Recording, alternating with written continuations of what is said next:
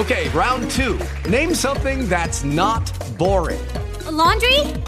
Ooh, a book club. Computer solitaire, huh? Ah, oh, sorry, we were looking for Chumba Casino.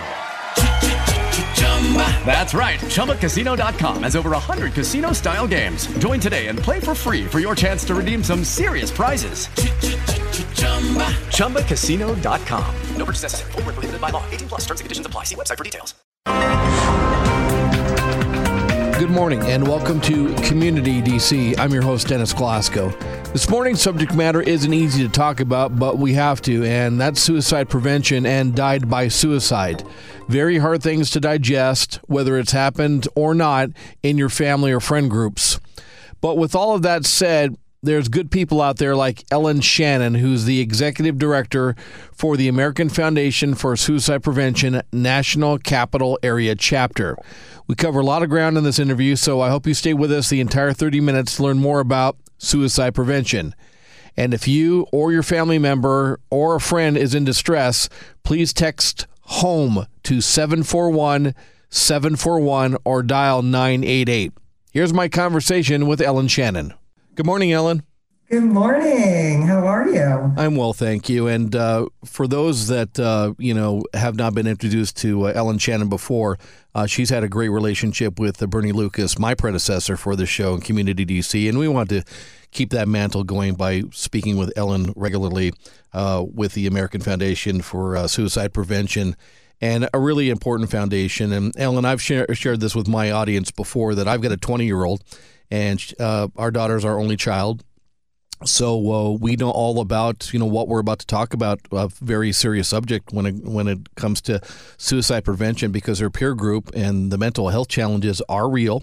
I can speak from that from a personal standpoint as a parent and what's happening with my daughter's peer group and uh, her friends and all that's going around uh, the mental health challenges and what we've been through the last two and a half years with COVID and it's all a real thing. So I first want to do a re-education for maybe our listeners who have not had a chance to meet you before and all the great work that you and your staff do. So please tell us a little bit about the American Foundation for Suicide Prevention. Of course. So we here at the American Foundation for Suicide Prevention, we are truly the leaders in the fight to stop suicide. We are an organization that's been around for 35 years. We, we were founded in 1987, um, frankly, to answer the question of why do people die by suicide? We know that suicide is a leading cause of death in the United States.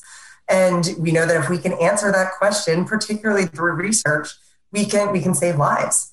And so AFSP, we have a nationwide presence. We have 74 chapters in all 50 states, plus the District of Columbia, as well as Puerto Rico. And we serve our mission in four main areas. One, we are the largest private funder of suicide prevention research globally. And that's so incredibly vital. And then from that research, we actually develop educational programs and loss and healing programs and services for survivors of suicide loss that are all evidence based. And through our chapters, we're able to bring those programs to our community at no cost, which is something we're incredibly proud of. So we know that if we can get education out there and we can support, support survivors of suicide loss, we can absolutely save lives. And then, of course, the fourth area where we fight suicide is through our advocacy efforts. And we have thousands and thousands of field advocates, which are everyday volunteers um, who partner with AFSP to work with our elected officials at the national, state, and local levels to advocate for mental health, suicide prevention, and to ask our, our representatives to make mental health and suicide prevention a priority and to help us create a culture that is smart about mental health and to pass laws that will certainly save lives. Okay, speaking of education, you might have noticed that Ellen used a couple of words that maybe you're not familiar with. And I think this is really important when we talk about suicide prevention. And uh, you've got it clearly on your website. And I've talked with my daughter about this too, Ellen. But there are some do's and don'ts as we move forward. And this isn't about political correctness, everybody. This is about just using the proper vernaculars of 2022 and when it comes to suicide prevention. So if you could for us, Ellen, maybe go over some do's and don'ts just so parents out there and people that are listening to our program today can get a re education about the proper vernaculars to use? Of course. So, one thing that we know is that through research, it's shown us that suicide's preventable. And, and that can be done in a number of ways. And one of those ways is, you know, allowing our population to really understand what suicide is and to look at it as the complex health issue that it is. And so, one of the things that I hear so often, um, and, and, I think it's really built in our vernacular, and I, I, think most times when people use this term I'm about to mention, um, they're not there's no malintent. That's not what we're talking about here. But I think that we have a history in our culture of using the term commit when talking about suicide. And if you really think about it, we're talking about a complex health issue. And so you would never say someone commits cancer or someone commits heart disease. And when we typically use the term commit, we're, we're talking about a criminal act. And again, this is a complicated health issue. And so we should talk about it as such. And so we really recommend that instead of using the term commit when talking about suicide, to alternatively use terms and phrases like died by suicide or killed him or herself or, or themselves, um, just because we need to be talking about it what it is. And when you use the word commit, sometimes, you know, that could really um, attach stigma to this topic you know and, and, and, stigma is such a important thing to talk about when talking about mental health suicide prevention because stigma can certainly prevent someone from seeking help and also can prevent someone from reaching out to someone that they're concerned about. And so the more that we can break down stigma in our everyday words and phrases, the more we can create a culture that's smart about mental health and certainly, you know, uh, give people the opportunity to share their stories, to reach out and provide support. You know, it's okay to not be okay. And so the more we can do that, you know, just in our everyday lives, it, it's so incredibly important. And so that's one of the ways that we can do it. Um, we also worry about you know things like contagion. Um, so you know, following a suicide or when talking about suicide or sharing one's stories, we always want to make sure that we're doing that safely and so and certainly respectfully as well too. So we also recommend that people avoid sharing information about lethal means or how someone died by suicide. Um, it's it's not really important in the story saying or story sharing um, as one side of it too but you also never know who's listening and how they may have been impacted by suicide in their own lives or what they're personally experiencing. So we want to stay away from using imagery sensationalized words phrases things along those lines and, and sharing detailed information about lethal means just to make sure that we're protecting one another as well. I also did want to talk to you a little bit about data, and uh, unfortunately, you know that when you're in this kind of a nonprofit, when it comes to suicide prevention, you know, data and the statistics are a really big thing.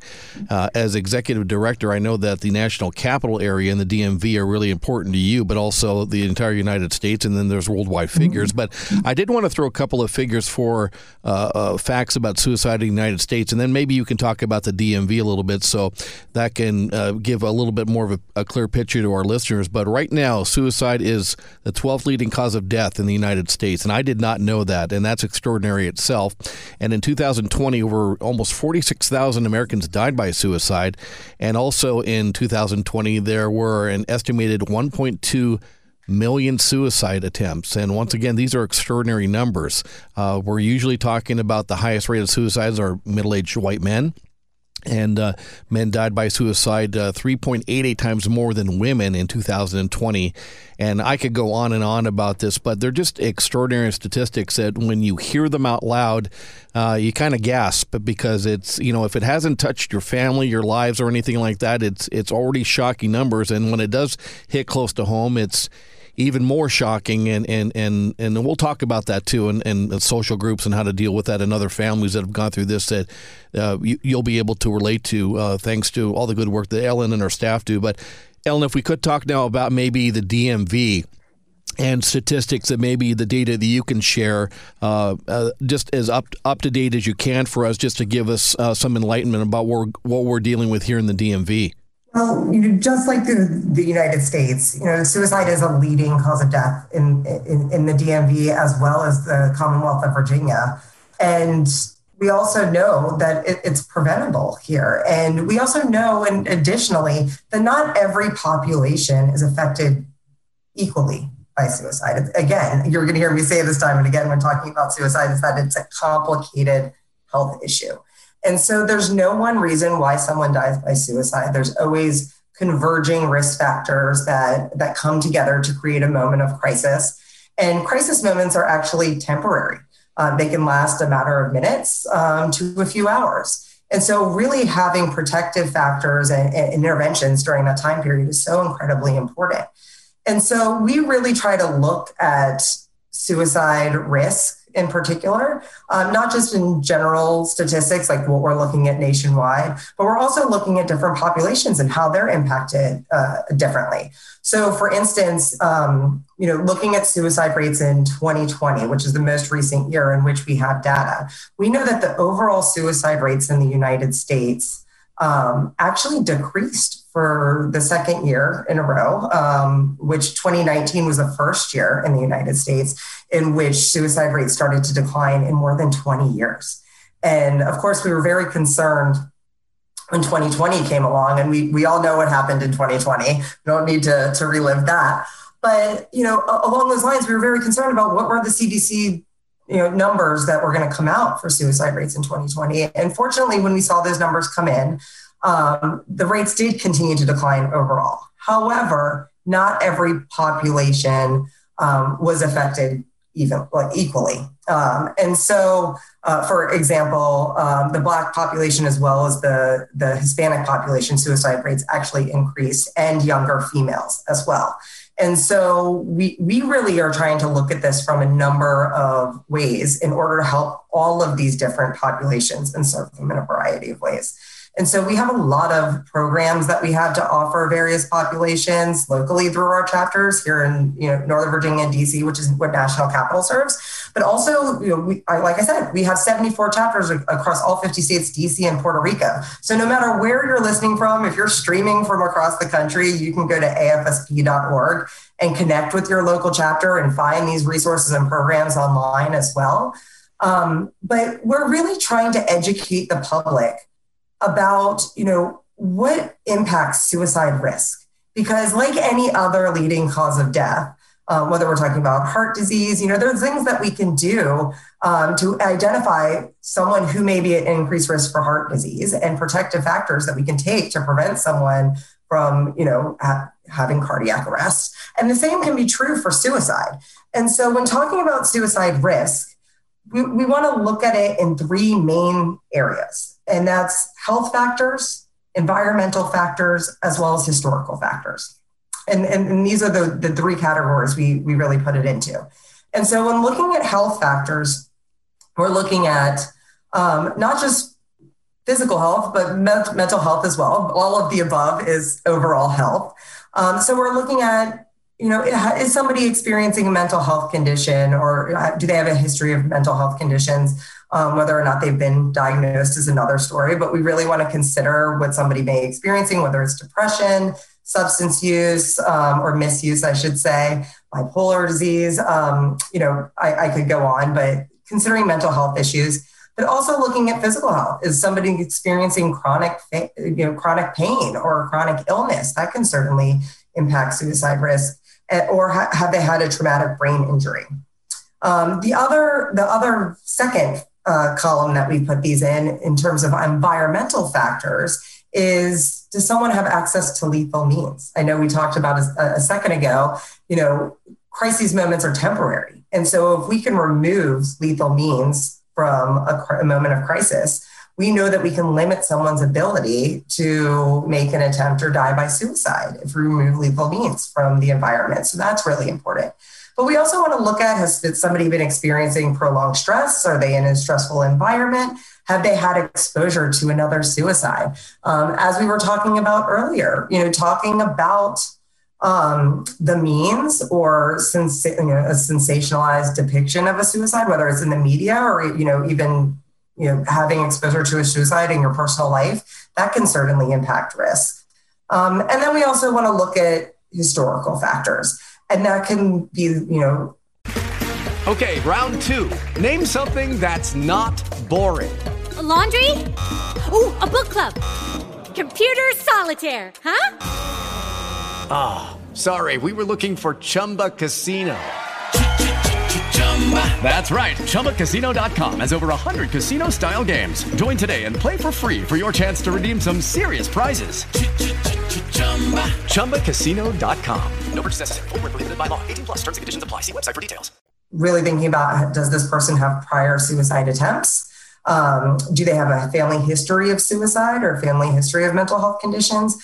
Um, and do they have a history of childhood abuse, neglect, or trauma? And so all of these different things are things that we're taking into consideration um, in really trying to determine, you know, if someone could be at increased risk for suicide. You've got a couple of featured programs, and maybe you'd like to talk about one or a few of them. Talk saves lives. It's Yeah. it's real, and then more than sad. So maybe address this because I've I've read through them on the website.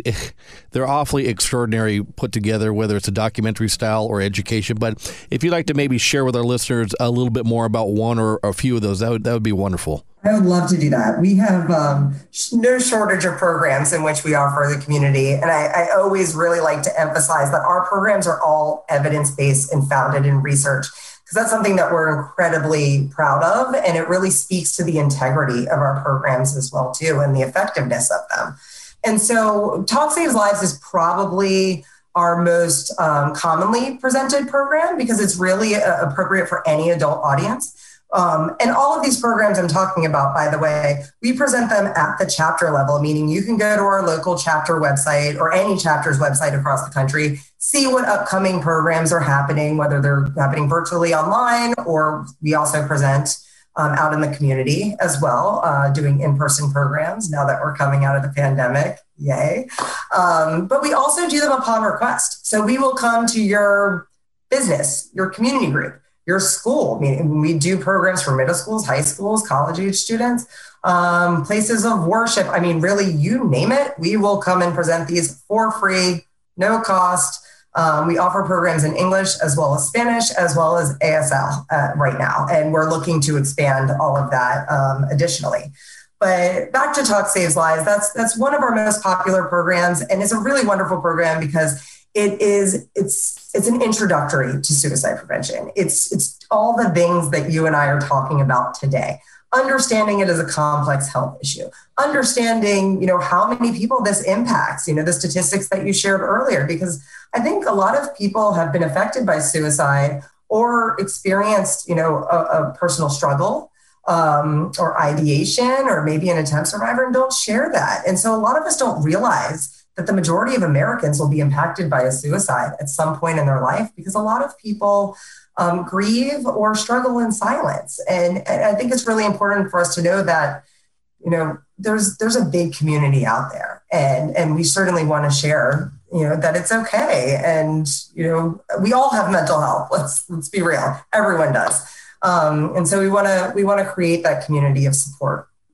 But it also goes over at the risk factors, the warning signs, the interventions, what everyday people like you and me um, can do to learn how to spot someone who's at risk, identify it, but also how to reach out and support someone who may be struggling. Because I think in a, a Gallup poll, it was something like 96 or 98% of Americans would want to help someone that they thought was at risk. And and I do wonder who the other two to four percent of the population is. But I'm thinking about that that statistic to think of 96 or 98 percent of Americans agreeing on anything these days, that's really a fantastic statistic right there.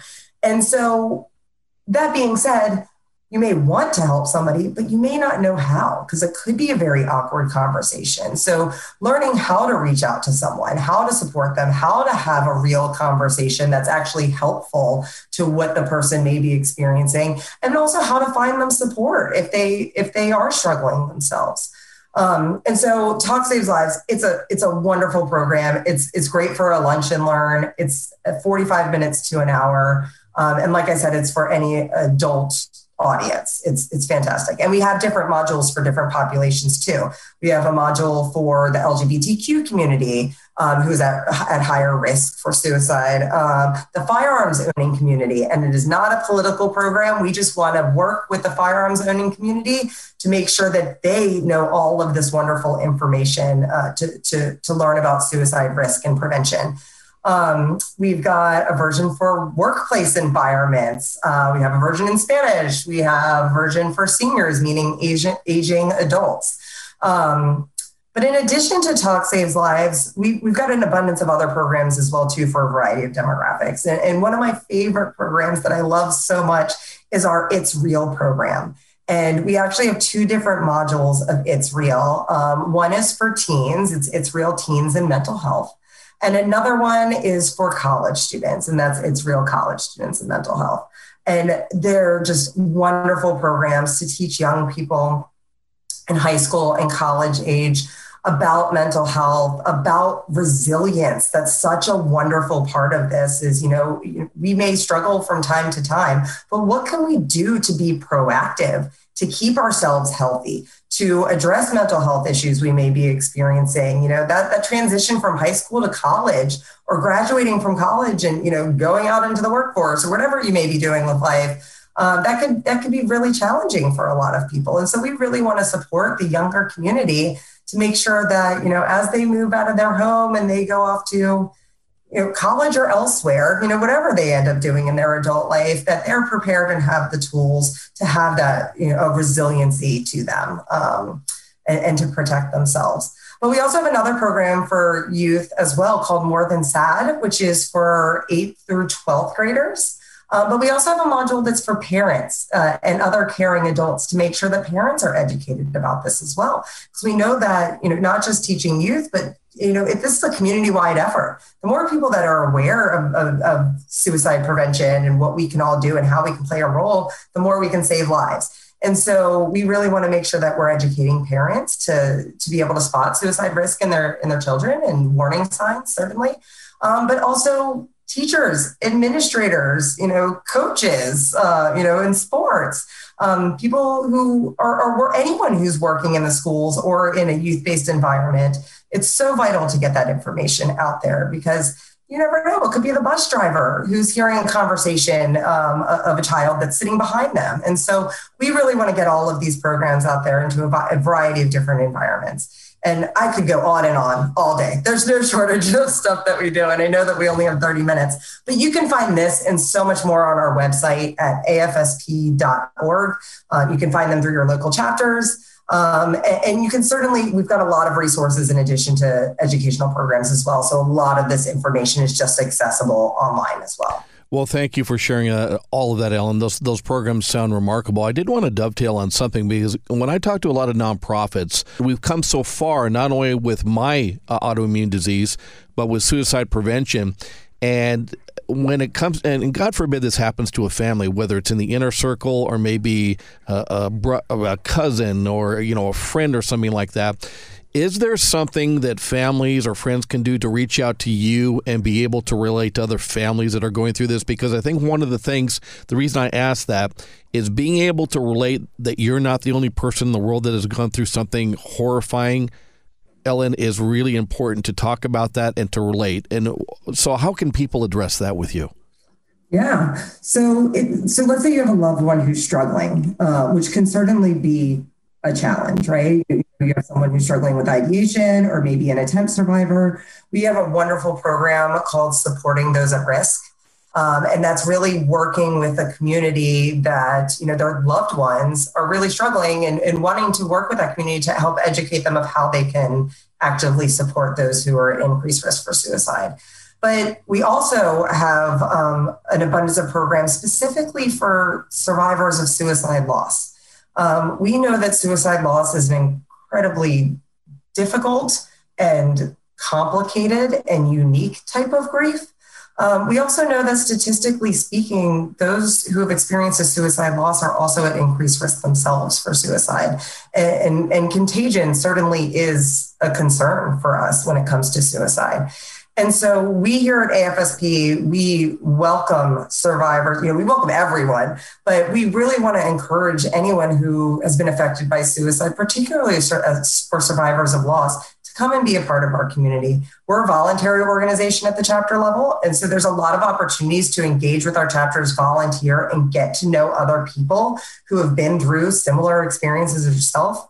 But we also have programs for loss survivors, um, two that I will touch on. Um, one is our uh, Survivor Day event, which happens every single year. It's always the Saturday before Thanksgiving. Um, so this is an annual event.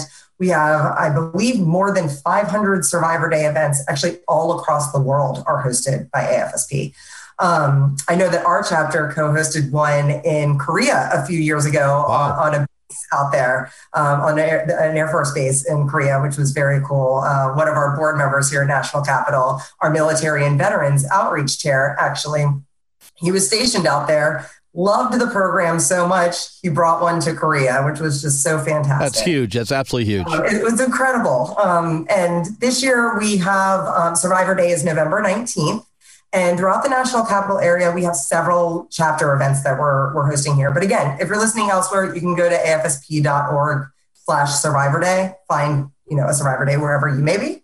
Um, but here we have one happening in Prince William County, one in Loudoun County, one in Falls Church, one in the District of Columbia. And actually, I know we were talking about college students earlier. We have a student group at George Washington University. And so um, George Washington University will host, be hosting a Survivor Day event.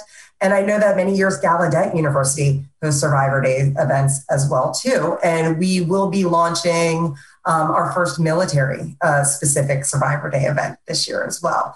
Um, and so the, the, Survivor Day is really an opportunity for survivors of suicide loss to come together, um, to see that they're part of a community, to support one another. We usually show a film. Um, often events have guest speakers. There's an opportunity to share about your experience. There's always an activity to honor your loved one.